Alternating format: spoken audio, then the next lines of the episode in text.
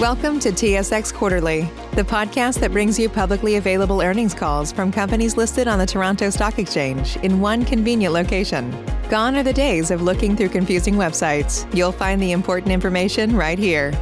Enjoy the call.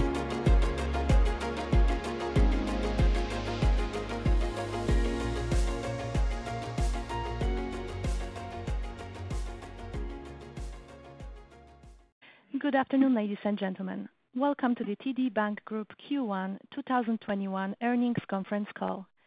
I would now like to turn the meeting over to Miz Jillian Manning. Please go ahead, Miz Manning.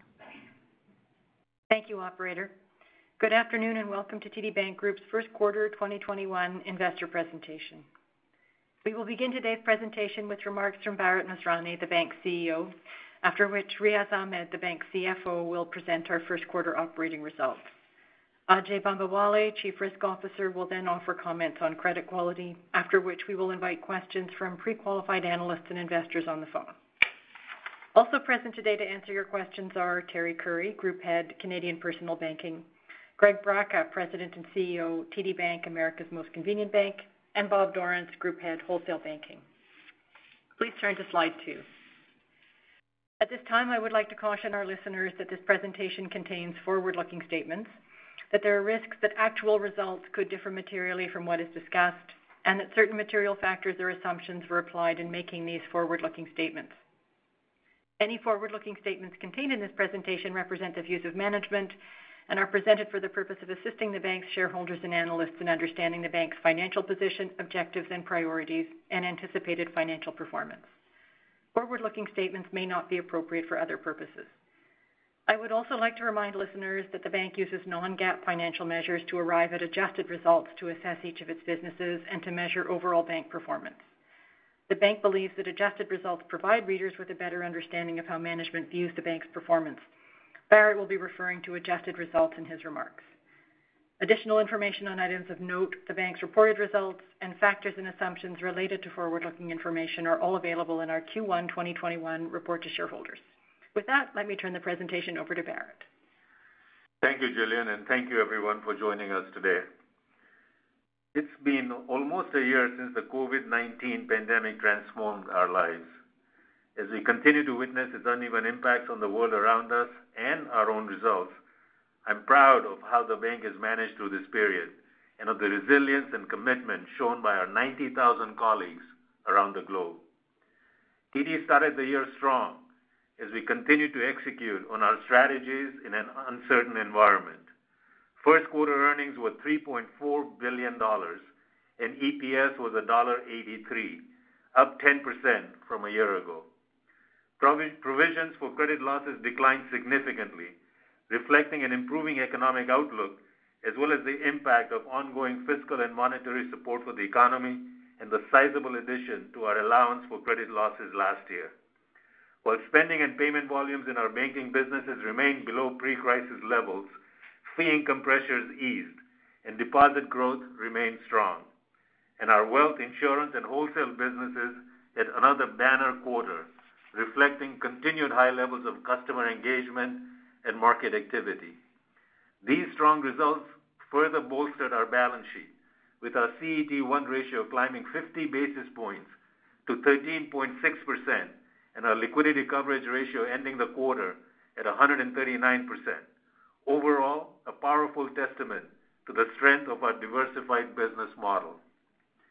At T D, we believe banking serves a higher purpose, and we continue to fulfill ours, enriching the lives of our customers, colleagues, and communities.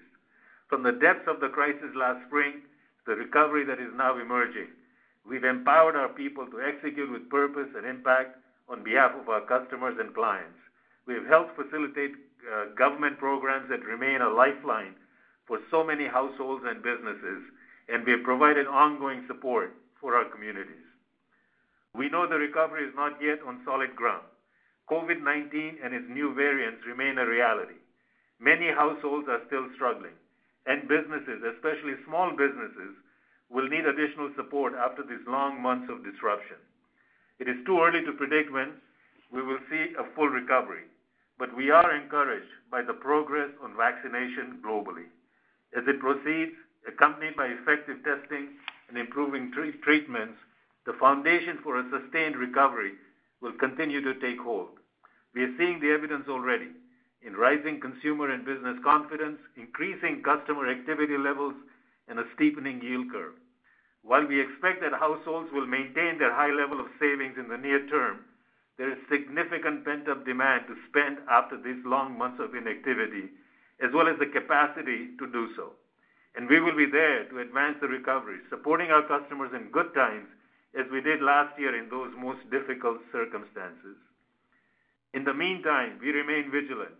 Across the bank, we are maintaining and enhancing measures to protect and serve our customers and colleagues, adding new digital and advice capabilities to deliver the financial services they need while supporting the recovery in all of our markets. We are also investing in a better future. We know that healthy economies require healthy communities, and that an inclusive and sustainable recovery is the only path to long-term prosperity. That's why, last fall, we launched an ambitious climate action plan to support the global effort to achieve net zero emissions by twenty fifty. We're also intensifying our focus on diversity, inclusion, and anti-racism, working to remove barriers and create opportunities for everyone to thrive, as well as continuing our internal conversations about what each of us can do, most recently through our Black History Month events and initiatives. And in every community across our footprint, we're investing in new programs, bringing our financial resources, talent, and know-how to help solve problems, and partnering with community organizations to build their resilience. This quarter, that included providing ten million dollars in grants to fifteen organizations through the T D Ready Challenge, to help them develop innovative solutions to address the inequities laid bare by the pandemic. And through the T D Ready Commitment, we continue to make progress toward our target of one billion dollars in giving by twenty thirty. Collectively, we are putting the power of T D's proven business model in the service of a better future for everyone. We are also transforming the way we work today. COVID has led to accelerated change across our business and our footprint. Shifting customer demands, colleague aspirations, and economic realities are creating a new, uh, creating new challenges and opportunities.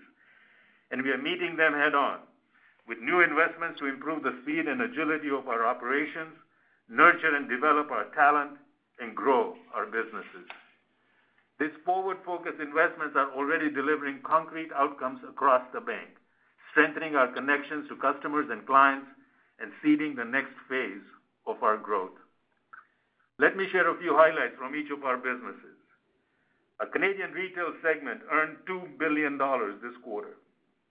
In the personal bank, the power of our omni-channel strategy was on full display as we generated very strong mortgage originations and checking account growth while maintaining our digital leadership. T D's banking app took top spot for customer experience, engagement, and adoption according to App Annie, ComScore, and Novantas Epiphany, respectively. And we made further enhancements this quarter, integrating A I into the app. In two recently launched use cases, eligible customers receive personalized, proactive advice based on their transaction patterns, including low balances and upcoming payments, providing further support for their financial well-being. Our business bank continued to be the number one S I B A lender, with nearly ten billion dollars in loans funded as of January thirty-first. We also advanced our growth strategy this quarter, announcing an agreement to acquire Wells Fargo's Canadian Direct Equipment Finance operations. The transaction, which we expect will close in the first half of calendar twenty twenty-one, subject to regulatory approvals and closing conditions, will expand our mid-market presence in this key business line and add scale in new geographies. In our wealth business, we had another strong quarter for customer acquisition and generated a record twelve billion dollars in retail net asset growth across the franchise. In T D Direct Investing, customers are responding to the enhancements we made to our industry-leading web broker platform, including expanded educational resources to help them build their investing knowledge. Addressing the growing demand for sustainable investing, T D Asset Management also added three new E S G E T Fs to its product lineup. And in our insurance business, a direct-to-consumer digital-first offering continued to drive strong customer acquisition and premium growth. A U S retail bank earned six hundred fifteen million U S dollars this quarter. Core consumer checking growth remained exceptionally strong, up more than thirty percent from a year ago, as customers continue to choose T D for their banking and savings needs. Reflecting our commitment to the small business recovery, we continue to facilitate access to the Triple P program, accepting over twenty-five thousand applications representing two billion U S dollars in funding as round two of the program got underway. Delivering more of the bank to our nine million plus commercial and consumer customers is central to our continued success in the U S market. To that end, we merged our corporate and specialty banking teams with the commercial organization this quarter to strengthen our competitiveness in key industry verticals and drive further portfolio growth. Combining corporate and specialty banking's expertise in priority growth areas like asset-based lending, equipment finance, healthcare, and commercial real estate with a commercial bank's capabilities in middle market, community, and small business lending will help us scale our core businesses and build the commercial bank of the future.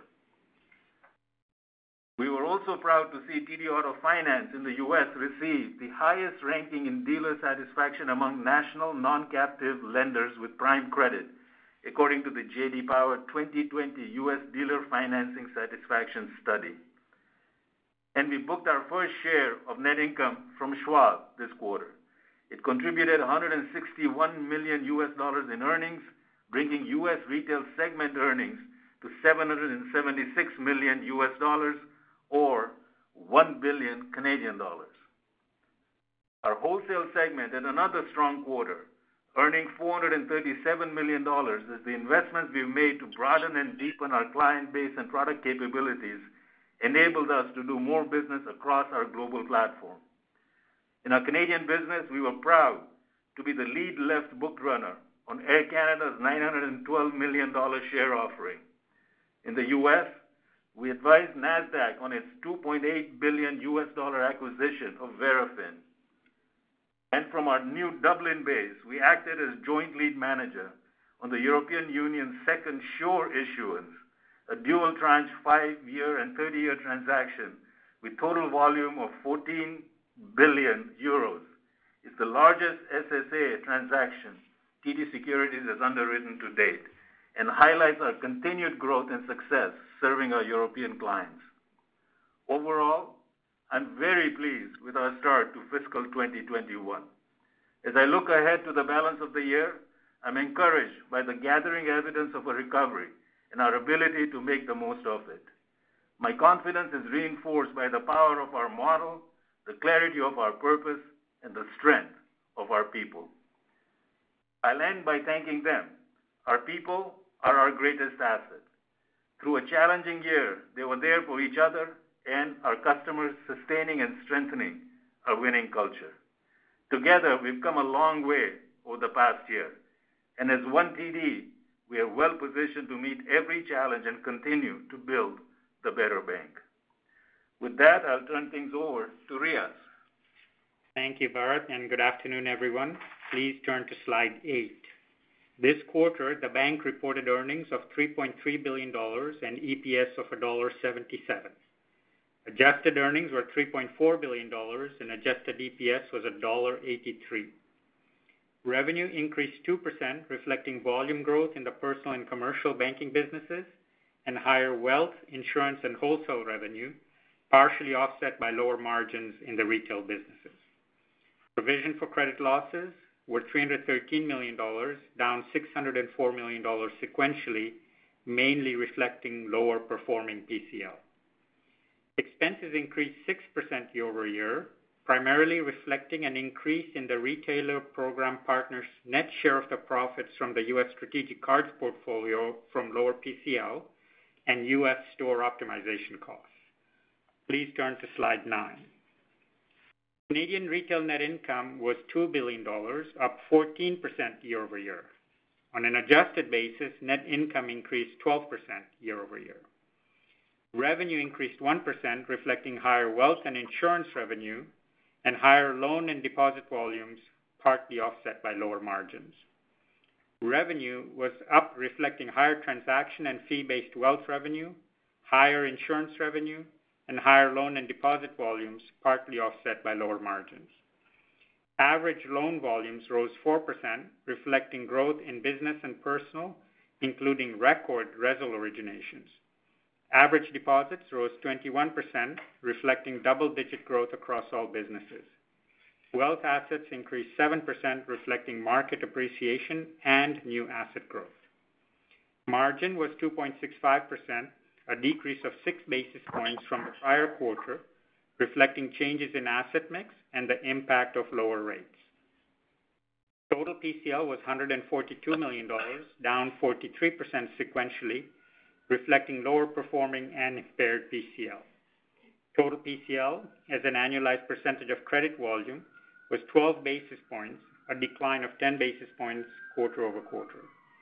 Reported expenses increased one percent, and adjusted expenses increased two percent. Please turn to slide ten.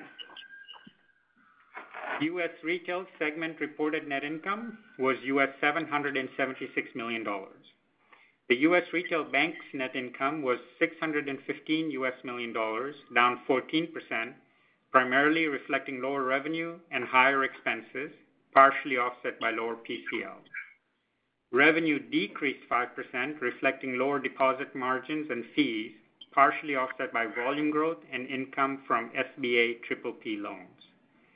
Average loan volumes increased five percent year over year, mainly reflecting growth in business loans relating to P P P originations. Deposit volumes, excluding sweep deposits, were up twenty-eight percent, including thirty-three percent growth in core consumer checking, and sweep deposits were up thirty-eight percent. Net interest margin was two point two four percent, down three basis points sequentially. Total P C L, including only the bank's contractual portion of credit losses in the strategic cards portfolio, was U S one hundred three million dollars, down seventy-six percent from the prior quarter. The U S retail net P C L ratio was twenty-five basis points, down seventy-six basis points from last quarter. Expenses increased nine percent, primarily reflecting U S seventy-six million dollars in costs associated with the closure of approximately eighty stores announced during the quarter. The bulk of the closures will occur in Q two and will result in approximately U S sixty million dollars in additional costs next quarter. The contribution from T D's investment in Schwab was U S one hundred sixty-one million dollars, compared with the contribution of U S one hundred fifty-two million dollars from T D Ameritrade a year ago. Amortization of acquired intangibles and acquisition and integration-related charges associated with the, Schwab, with the Schwab transaction are reported in the corporate segment. Please turn to slide eleven. Wholesale net income was four hundred thirty-seven million dollars, an increase of fifty-six percent, reflecting higher revenue, partially offset by higher non-interest expenses. Revenue was one point three billion dollars, up twenty-five percent, primarily reflecting higher trading-related revenue and higher loan, underwriting, and advisory fees. P C L increased by twenty-six million dollars sequentially, reflecting an increase in impaired P C L relative to recoveries in the prior quarter. Expenses were up nine percent, primarily reflecting higher variable compensation. Please turn to slide twelve.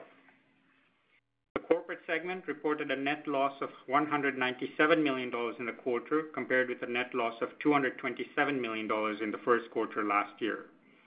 The year-over-year decrease reflects a higher contribution from other items, partially offset by acquisition and integration charges related to the Schwab transaction. The increase in other items primarily reflects higher tr- revenue from treasury and balance sheet management activities this quarter, and an unfavorable adjustment related to hedge accounting in the same quarter last year. Net corporate expenses were flat compared to the same quarter last year. Adjusted net loss for the quarter was ninety-four million dollars, compared with an adjusted net loss of one hundred sixty-eight million dollars in the first quarter last year. Please turn to slide thirteen. The C E T one ratio ended the quarter at thirteen point six percent, up fifty basis points from Q four. We had strong organic capital generation this quarter, which added thirty-seven basis points to C E T one. Actual, actuarial gains on employee benefit plans added nine basis points, and unrealized gains on fair value through O C I securities added another five basis points. The five basis points increase in C E T one attributable to lower R W A net of F X was primarily a function of lower credit and market risk R W A. As noted last quarter, O S F I's transitional adjustments for expected credit losses reclassified from Tier two to C E T one capital was previously subject to a seventy percent scalar factor, which declined to fifty percent for twenty twenty-one effective this quarter. This reduced our C E T one ratio by fourteen basis points. Leverage ratio was four point five percent this quarter, and the L C R ratio was one hundred thirty-nine percent, both well above regulatory minimums. I will now turn the call over to. Thank you, Riaz, and good afternoon, everyone.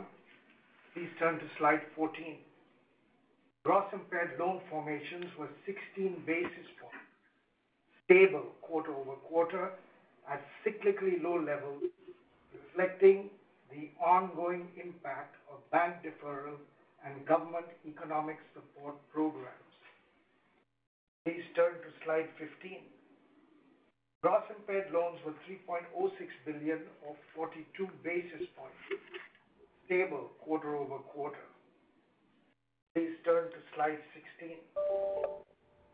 Recall that our presentation reports P C L ratios, both gross and net, of the partner's share of the U S strategic card credit losses.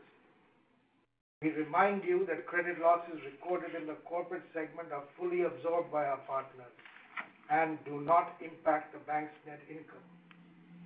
The bank's P C Ls in the quarter were three hundred sixteen million dollars or seventeen basis points, representing a fifteen-year low, reflecting the ongoing impact of bank deferral and government economic support programs, and a performing allowance release. Please turn to slide seventeen. Bank's impaired P C L increased one hundred six million dollars quarter over quarter, primarily reflected in the U S credit card portfolios and largely recorded in the corporate segment. Performing P C L decreased seven hundred eleven million dollars quarter over quarter, largely due to lower provisions in the commercial lending portfolios and allowance releases in the consumer lending portfolios. Please turn to slide eighteen. The allowance for credit losses decreased four hundred thirty-seven million dollars to eight point nine billion dollars quarter over quarter, reflecting the impact of foreign exchange, resolutions of impaired loans in the wholesale segment, and performing allowance releases in the consumer lending portfolios related to improvement in our macroeconomic forecast and client credit attributes, partially offset by management overlays to address ongoing elevated uncertainty. Now to summarize the quarter. Key credit metrics, including gross impaired loan formations, gross impaired loans, and the provision for credit losses, were all at cyclically low levels this quarter. Going forward, we may see credit results vary by quarter as the ultimate magnitude and timing of the pandemic-related credit impact remains uncertain, and there is a wide range of possible outcomes. To conclude, we are well positioned to manage through these challenging times, given the significant addition to our allowance last year, our strong capital position, and our broad diversification across products and geographies. With that, operator, we are now ready to begin the Q and A session. Thank you. We will now take questions from the telephone lines. If you have a question and using a speakerphone, please lift your handset before making your selection. If you have a question, please press star one on your device's keypad. You may cancel your question at any time by pressing star two. Please press star one at this time if you have a question. There will be a brief pause for the participants register. Thank you for your patience. And our first question is from Paul Holden from C I B C. Please go ahead. Thanks. Good morning. Uh, I have a couple questions for you, I guess, related to expenses. So you, you highlighted the branch optimization in the quarter and the costs that are going to run through this quarter and next quarter related to that. What I want to ask you about is what is the expected cost savings on the other side? Um, will that flow through? Um, will that be offset by ongoing investments in technology or otherwise? And then where do you think you can ultimately take the efficiency ratio for the U S uh, banking segment over time? Greg, you're, you're on the line? I am. I am. Paul, can you hear me, I hope? Good afternoon. Good afternoon, yes.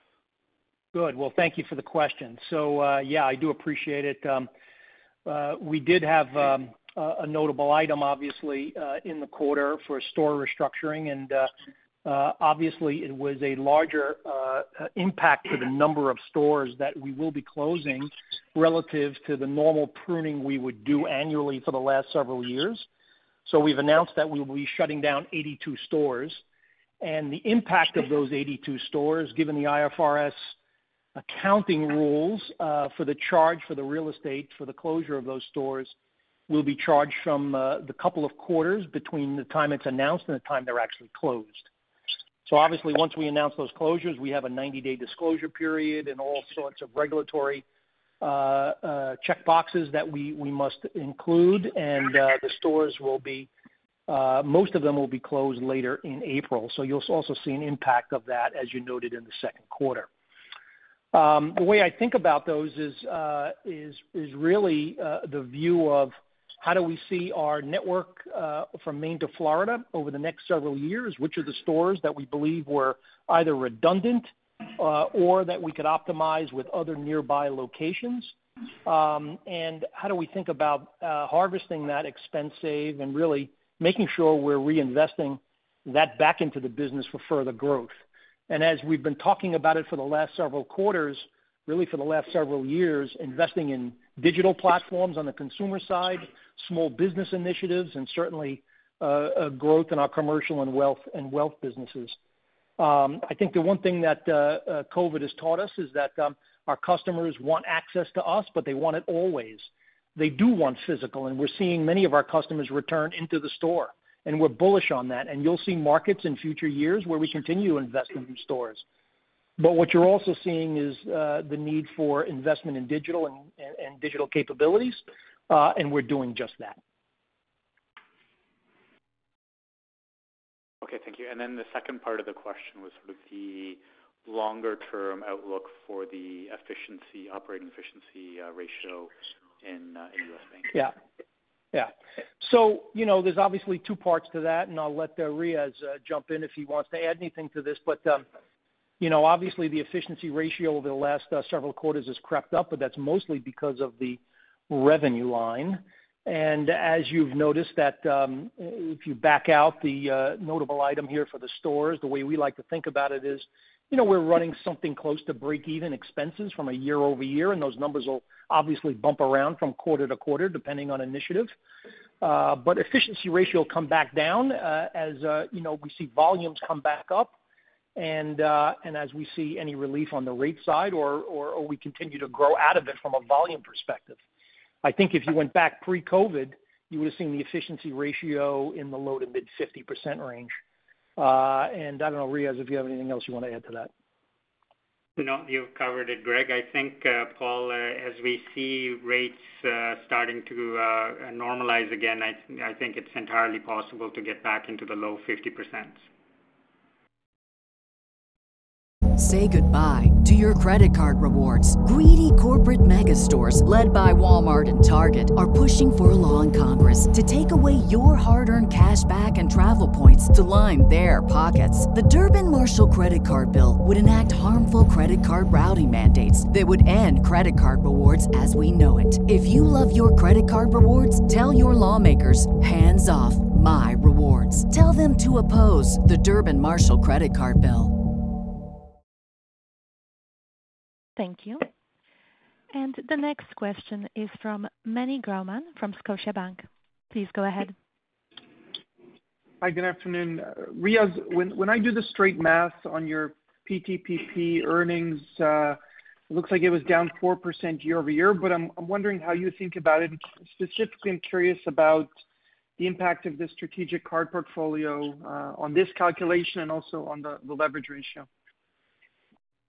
Yeah, uh, thank you, Manny. Look, uh, I think there are uh, three things that uh, you should uh, look at when uh, looking at uh, P T P P and operating leverage.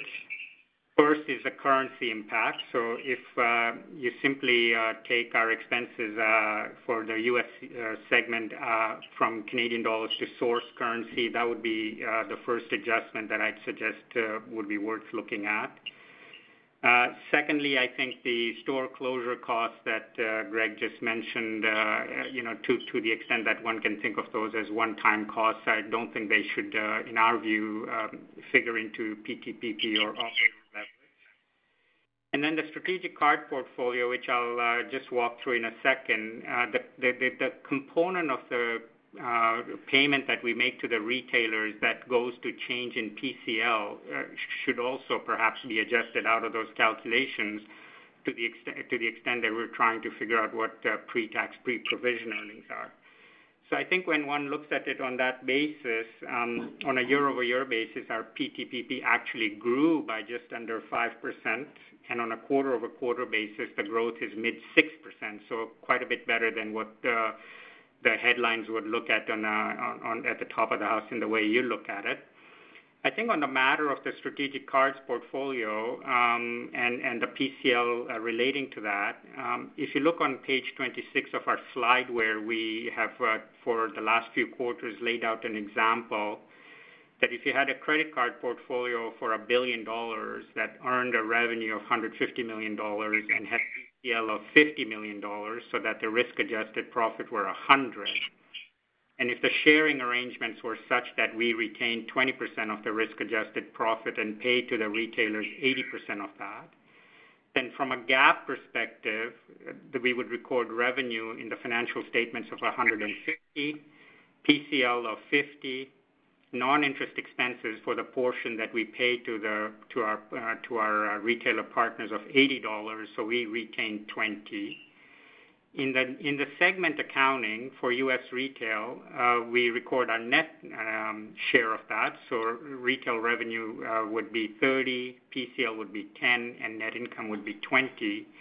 And in the corporate segment, we record revenue at, uh, that, that our retailers enjoy from that portfolio being one hundred twenty, their share of the P C L at forty, and then the amount that we pay to them in non-interest expenses is eighty. So if it turns out that in a subsequent period, re- revenue was still one hundred fifty, but P C L were zero, then what you'd get in the corporate segment is revenue of one hundred twenty for the retailer partner share, P C L of zero, the net payment would be one hundred twenty, so our, P- our non-interest expenses would go up by forty dollars, reflecting the component of the uh, uh, the retailer's share of the of the P C L reduction. So, in order to get an apples-to-apples comparison of uh, revenue to uh, to to, uh, uh, to expenses on a P T P P or an operating leverage basis, we would tend to add back the amount of P C L that is in the corporate segment to our to, to, to our expense line. So as I said, I think if you look at that on that uh, basis, um, Manny, which I think is the right way to look at it, our P T P P has actually been quite strong quarter over quarter and year over year. Just as a follow-up on that, um, what kind of uh, pre-tax, pre-provision growth do you expect to have for the year as a whole? Is under your calculation, that five percent, as you mentioned, is is that something that can be sustained uh, throughout the rest of the year? How do you view that uh, in fiscal twenty-one? I think if you look at fiscal twenty, what we have highlighted is the fact that we have a diversified and an integrated business model in U S retail banking and Canadian retail banking. And uh, so where in Canada, in particular, where margins have compressed, we have seen the benefit of that coming through the wealth and insurance revenue because we position our bank against the, our Canadian retail customers in a, uh, in a holistic way. that somebody may have a uh, checking and savings accounts with uh, and, and credit cards and mortgages with Terry, and they may have wealth products with Leo, and they also may be buying their home and auto insurance from us. So we were thrilled with the fact that through twenty twenty, Canadian retail N I A T grew by twelve percent year over year, which is uh, just a, a stunning accomplishment in my view in how uh, our customers trust us and how our customer acquisition engine is working.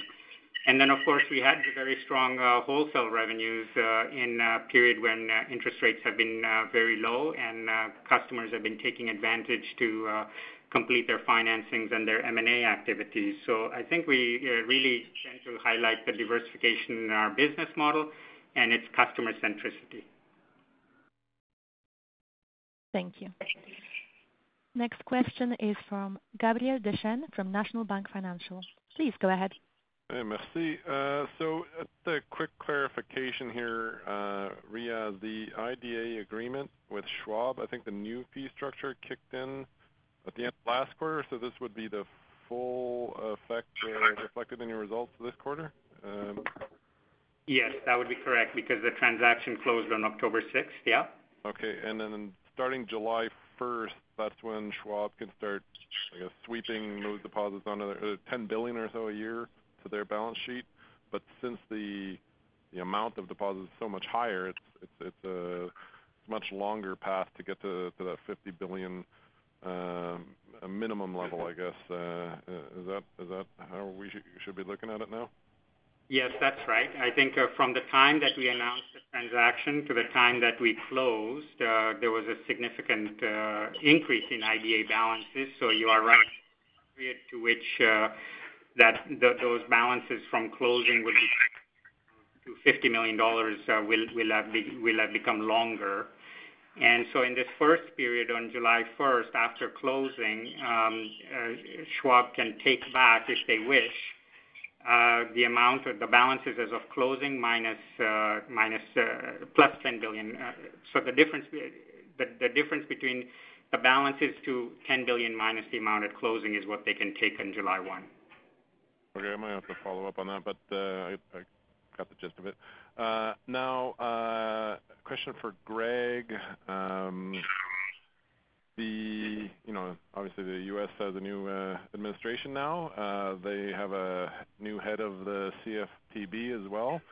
And uh, I'm just wondering what you're thinking of these days when it comes to potential regulatory actions that, that could have a negative impact on your, your uh, your fee income line, similar to you know what we saw after the, the, the financial crisis, if there's any uh, whispers of uh, actions taking place there, and even if, if there's not, uh, are you you know taking another look at, at how you uh, your your fee structures in the U S um, and and how you're charging for certain services there, and and how that might evolve over the next next year? Because yeah. Gabriel, thank you for the question, and uh, certainly a lot going on in the U S these days that we all continue to watch. But what I would, you know, just remind everyone is that, um, you know, whether it was the last administration or eight years before that or even before that, um, you know, we found a way to continue to grow the bank and add customers and grow revenue and grow the bottom line and continue, most importantly, to take share and service our customers and stack up the J D. Power awards that we so much love behind my desk and, and do those sorts of things. And uh, that's, you know, our continued plan, uh, regardless of the environment. I think one of the things that we get called out for is uh, is some of, uh, you know, our, our fee income drivers. And one of the things we're keenly focused on, given the maturity of the bank that we're building real time, is how do we find other ways to grow fee income? And the good news is we believe we have terrific upside across the U S and across segments.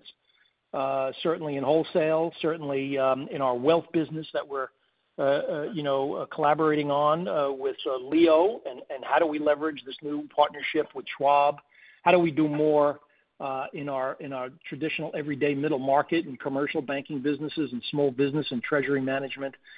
So, um, yeah, I mean, there'll be puts and takes with every uh, change that occurs, but uh, we do believe uh, we will find ways, most importantly, to add new households and new customers that will blunt any one particular area.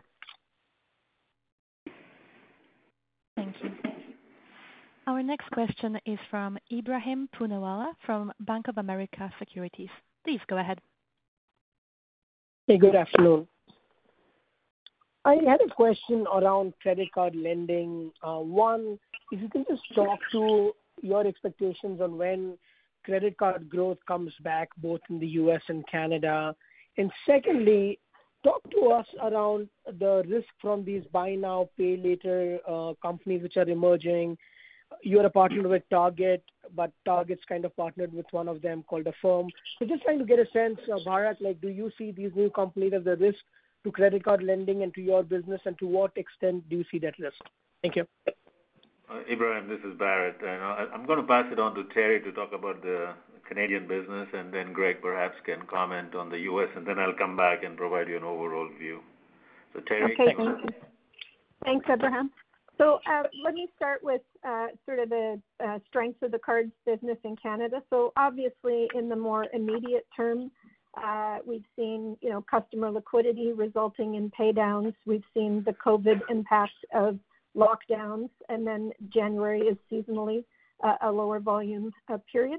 Uh, having said that, um, you know, I, I look at a couple of aspects uh, in thinking about the business and its uh, potential to capture pent-up demand uh, once economies reopen and activity resumes. Uh, you know, uh, from an acquisition standpoint, uh, if you think about the Canadian cards business, you know, sort of think about half of our customer base as travel and luxury, and half of the base as other categories of spend, such as everyday spend uh, and cash back. Uh, you know, we invested over the last number of years and have a very strong lineup uh, against uh, cash back, and that's performing well year over year, despite the circumstances and, you know, in light of the circumstances. We've got a very strong partnership with Amazon uh, that is paying, uh, you know, big dividends for us. Uh, and our customers, uh, you know, since uh, the launch of that partnership, uh, and there's more opportunity there. And then obviously larger ticket purchases uh, in the travel and luxury space uh, have the opportunity to come back. And we have uh, our fantastic partnership that we only uh, launched in November uh, with uh, Air Canada. And in fact, in January, our T D Aeroplan Infinite Visa card was named the best airline card in Canada. And so uh, that, along with our proprietary travel offering, you know, positions us, I think, across the board uh, incredibly well as demand returns. The other piece to think about that uh, is um, while we have better line of sight now into the economic circumstances, some of the acquisition strategies that we had on pause in twenty twenty, we've resumed, and those will allow us to build balances uh, even, I would say, during the period where the activity has not returned. Uh, so overall, when I look across the strengths of our offering, uh, obviously we don't know the timing uh, of the uh, rebound, but I believe we're well positioned for the pent-up demand. Uh, maybe just a comment on buy now, pay later. Uh, you know, we have uh, in our M B and A portfolio uh, post-purchase Uh, uh, capabilities in terms of customers being able to put in installment plans. Uh, and uh, there are in the U S, and maybe I'll pass to Greg, uh, at point of sale capabilities in this uh, regard. Terry, thank you. I would just say we've certainly saw, uh, you know, balances come down from their peaks uh, a year ago, Ibrahim. Um, And, uh, you know, as the economy begins to, uh, you know, heat back up and things begin to open back up, and we're certainly hearing a lot of anecdotal data from that, not only uh, from the folks that uh, are on the economic side, but also our customers directly and businesses. And there's certainly, uh, you know, pent-up demand to, uh, you know, go a little bit back more to normal. And uh, as that activity uh, picks back up again, we'd certainly expect to see, you know, card volumes, uh, you know, follow suit uh, as folks can get out and about again, especially from a travel and leisure standpoint. Certainly from a restaurant standpoint in some geographies. Uh, what I would uh, just uh, tack on to the buy now, pay later, we're already in that business effectively, and we have a business called Retail Card Services as part of our portfolio. Uh, it's a couple of billion dollar portfolio, and we partner with uh, national uh, retailers um, and provide point of purchase finance. So it's a business we're certainly staring uh, down, and, uh, and but it's, it's a business we're already in. And Ibrahim, this is uh, Bharat. I mean, I, I, I You know, there's no need for me to add uh, more than what you've already heard. Overall, you know, card business is a key business for us. Uh, it's a very important business, and, and we're thrilled with, you know, how our business has evolved in Canada as to, you know, what we've become. Yes, we are heavily travel-oriented, which, you know, when we get off this pandemic may turn out to be an advantage once again. And, and some of the other work the teams have done, you know, what Terry has done is to, to make us clear on the cashback card as well, which has been very, very useful through this period. In the U S, you know, our business is very young. Uh, yes, we have these partnership deals, but, you know, what Greg and his team are really working on is our bank card offering. And that is growing, you know, quite quite well. Uh, this is the T D branded cards, you know, through through our retail network there.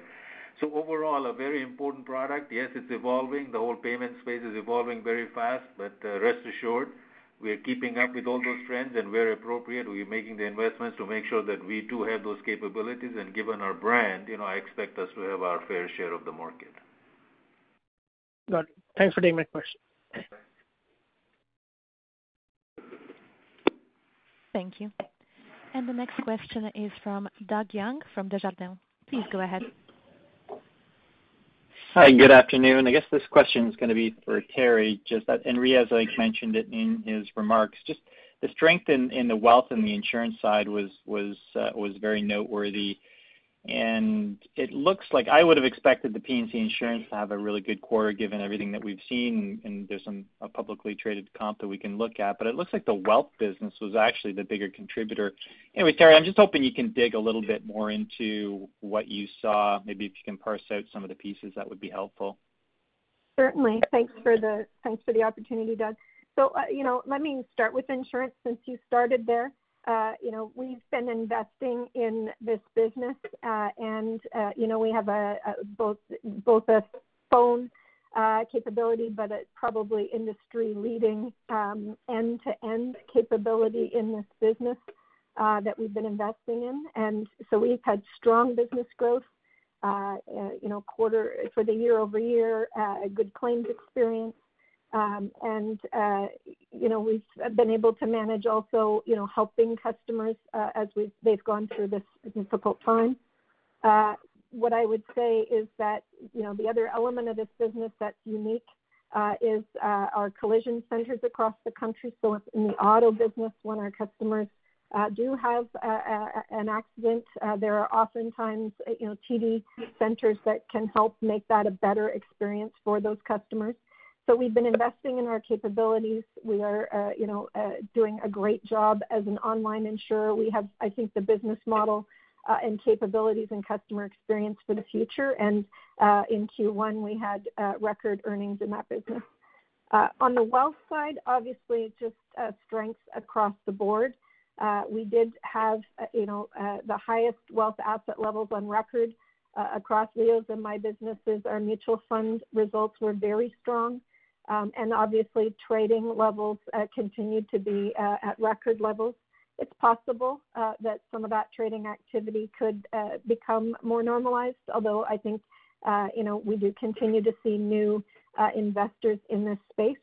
Uh, and uh, I believe we've got, you know, best-in-class capabilities, not only for them to understand what they're doing, our education and learning capabilities that people take up are helping our investors to uh, understand what they're doing, and, and we feel strongly about that capability being available for them, uh, but also just their ab- ability to uh, interact with us digitally uh, with their advisors or uh, as a handoff from our branch colleagues. Uh, we feel like we've got great capability there. Um, we've been adding advisors uh, for uh, wealth uh, and in my business in the personal bank uh, and through our T D Ready Advice strategy. We really work hard as one T D to help our customers who are often uh, right now sitting on more uh, liquidity than they had planned for to invest with us for the long term uh, and, and to help them do that uh, in a way that they feel uh, confident. Uh, and, you know, we have goal assist available for self-directed investors uh, to uh, look at uh, setting up, uh, you know, a, a low fee solution uh, to their goal planning. Uh, so you know, very comprehensive. One of the real strengths of T D, Riaz mentioned, is our one T D approach. Uh, and I can tell you that with COVID, while we've needed to manage how many colleagues can be in our retail branches, uh, you know, the colleagues in both Leo, uh, Leo's wealth business and Paul's business banking business uh, can't wait to get back into our stores with our branch bankers, because that's where the magic happens. And Terry, just to follow up, you, you don't, you've never broken out how much your online brokerage business contributes to wealth. I would imagine that's where a lot of strength came through, or the broker, yeah, the broker business. So clearly the online uh, trading, which is reported in our wealth segment, was a strong contributor, but Leo uh, and uh, and we all pay close attention to the other parts of his business, and they're growing nicely as well. Okay. And then, Greg, just on the U S N I Ms, um, a little bit stronger than I would have thought. I, I, is there anything unusual in there? Like, how, how do you see this unfolding? I know there's some prepayments and the P P P has having an impact. If you can provide a little color, that would be helpful. Thanks. Sure. So uh, it is good to see that uh, stabilize. And but like we've been saying, I mean, the pressure that has been on is because of rates, but it's also the mix of the business. And we believe we're growing good fundamental deposits, and we're going to continue to do that. And uh, we want to take share in that deposit-based business. Um, what I would add on to your question, though, more directly, yeah, you've got uh, uh, some P P P uh, that's in that N I M number, uh, which contributes uh, a little bit to it. Um, uh, but you're also seeing positive uh, uh, margin on the loan growth side. Uh, and positive margins on, on, the, on the loans we are putting on the books is also helping. So uh, good news story on that front. Thank you. Once again, please press star one on your device's keypad if you have a question. Our next question is from Nigel D'Souza from Veritas Investment Research. Please go ahead. Thank you. Good afternoon. I wanted to touch on uh, wholesale banking, and it looks like you had another strong quarter for trading net interest income. And I was wondering if you could provide some color of uh, how you think that will perform in a rising yield environment. So is, is a steepening of the yield curve, do you see that as a tailwind, a headwind, or is that neutral uh, or not that material for trading N I I in that segment? Bob, are you on the line? Hi, Sam, uh, Bert. Uh, hi, Nigel. I, I would say it's uh, you know there's pluses and minuses on it. Uh, steepening yield curve definitely helps on the uh, on the um, on the corporate N I I uh, and other things related there too, uh, securitization, et cetera. It can it can have uh, temporary uh, uh, negative impacts on uh, some of the shorter term trading businesses, but net net, I think it would be more neutral. Okay, that's helpful. Thanks for the color. Thanks. Thank you. Our next question is from Scott Chan from Canaccord Genuity. Please go ahead. Uh, good afternoon. Uh, maybe, Greg, just a clarification question. Um, so is there going to be, did you state that there would be an additional sixty million dollars um, in cost to hit the P and L on the, um, on the branch closures that you announced today? Correct, and that'll that'll uh, that'll take effect in Q two. Q two, okay. And um, and uh, as you did this exercise in the U S, I've noticed your um, Canadian branch count has been pretty stable out over over the past uh, call it two years. Is there any uh, opportunities, uh, you know, with COVID to uh, rationalize um, um, the, the branches in, in the Canadian network? Terry. Yes.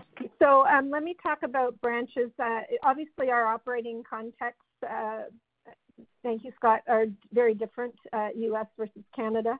Um, and uh, we, like Greg, uh, would every, uh, on an ongoing basis, look at uh, the network and think about where uh, we might merge, where we importantly would open new locations or relocate branches.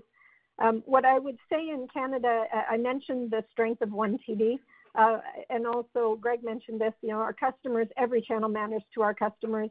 Uh, and, you know, you will see some, uh, some more modest activity in Canada, more analogous to what you would see from us on an ongoing basis. Our branch network is majoritively urban in priority urban markets. We have just over one hundred seventy billboard locations. Uh, that drives strong brand recognition and uh, the ability for to house our partners uh, to meet customers' needs across all uh, their T V channel and business needs. And again, you know, they are the home to One T D. And through the pandemic, even at times uh, like we're experiencing uh, with lockdowns, customers are coming into the branch uh, and we're meeting their needs. And so we would see it as a, you know, we're pretty well positioned uh, as we think ahead. Thank you. Once again, please press star one on your device's keypad if you have a question. And our next question is from Ibrahim Punawala from Bank of America Securities. Please go ahead. Hey, hello again. Uh, I guess uh, just another question, Bharat, in terms of st- strategically on M and A, when you're sitting on a pile of capital at thirteen point five percent, we've seen transactions happen in the U S in the banks and the non-bank space. Uh, T D has generally historically been active and very opportunistic in terms of capital allocation. Just talk to us in terms of when you look at the U S market today, uh, do you, what's your appetite in terms of acquisition, and uh, does that all have to wait till we get the green light from the from the Osprey to actually uh, deploy capital? Uh, thanks for the question, Ibrahim. Um, you know, no change in our outlook. Uh, I think I've, I've said this many times before. You know, we certainly are uh, you know open to acquisitions in the U S market and in the Canadian market as well, I might add. And the way we think about it is obviously, you know, anything we do has to make strategic sense, financial sense, timing sense, et cetera. Uh, so we are open, and if a compelling opportunity were to present itself, you know, we will look at it very seriously. As you said, you know, we have flexibility because of our, our strong balance sheet and capital levels, uh, et cetera. So, you know, we we would seriously look at anything that we thought was compelling. Uh, but, you know, the important point is that, you know, we are not strategically challenged. Our U S business is of scale. You know, we are in the markets we want to be in um, uh, with the size and, and reach and the brand recognition that we have. So it's not as if, you know, that uh, we are spending uh, all our time thinking about, you know, how do we go and spend our capital uh, looking for acquisitions. Uh, but on the other hand, if there is something that makes strategic sense and financial sense, and obviously we look at it very seriously. Got it. And would you ha- thank you. All right. Thanks, Ibrahim. Thank you. And the next question is from Mario Mendonca from T D Securities. Please go ahead. Good afternoon, Riaz. Um, if we could just fast forward three months, and um, I, I listened to your explanation for the partner share really carefully. And if we apply that explanation to three months from now, would it be correct to say that unless P C Ls and the partner share increase significantly, what we saw this quarter uh, in terms of the difference between operating leverage and pre-tax, pre-provision earnings growth will be will, it'll be a it'll it'll be far more significant next quarter, specifically because of the significant increase in performing loan P C L in Q two twenty twenty related to the partners. Aren't we just sort of set up for another really uncomfortable-looking headline number unless unless we're willing to go through the mental gymnastics of this partners card? Uh, again, are, are we just set up for another really tough, tough headline number? Yes, Mario, you'd be correct about that. And as uh, I um, highlighted in my remarks, uh, the reason we call out the strategic cards portfolio is just always to keep reminding you of that.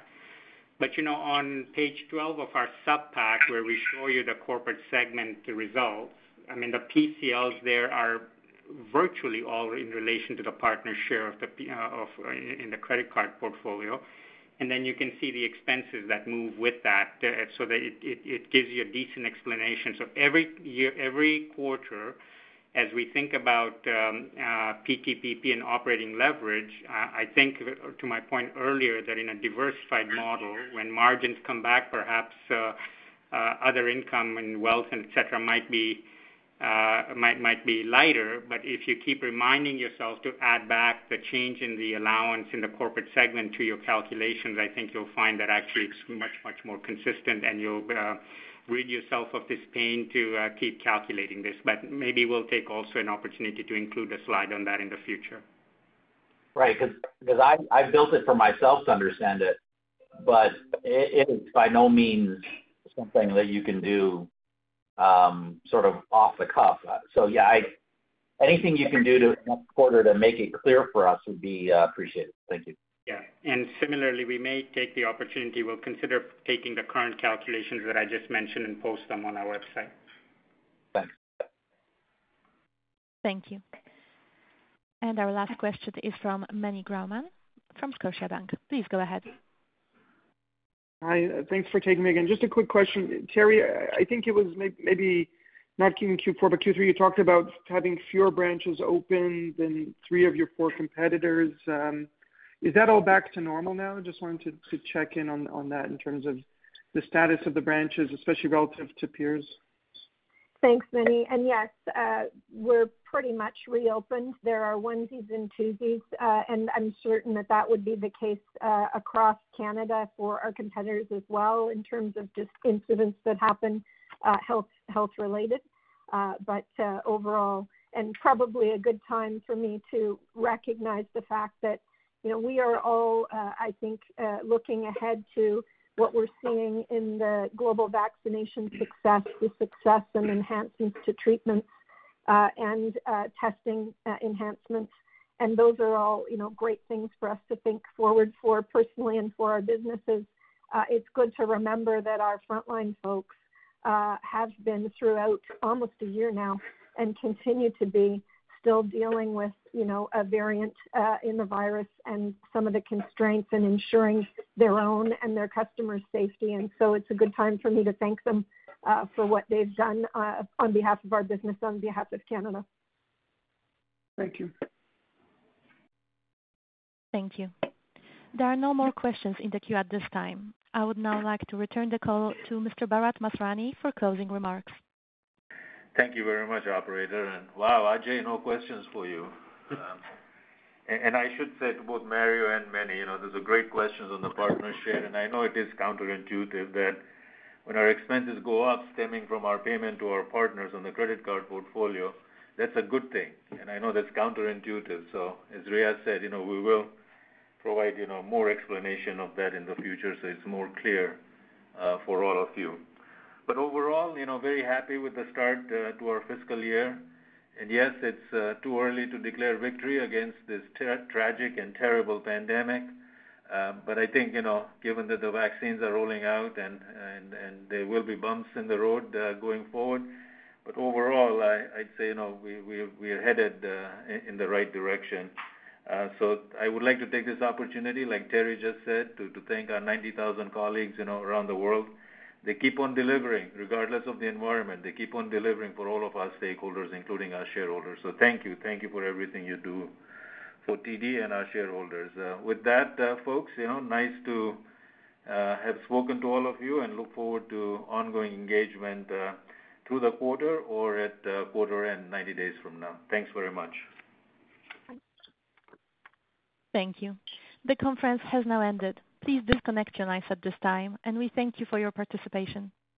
Say goodbye to your credit card rewards. Greedy corporate mega stores, led by Walmart and Target, are pushing for a law in Congress to take away your hard-earned cash back and travel points to line their pockets. The Durbin-Marshall Credit Card Bill would enact harmful credit card routing mandates that would end credit card rewards as we know it. If you love your credit card rewards, tell your lawmakers, hands off my rewards. Tell them to oppose the Durbin-Marshall Credit Card Bill.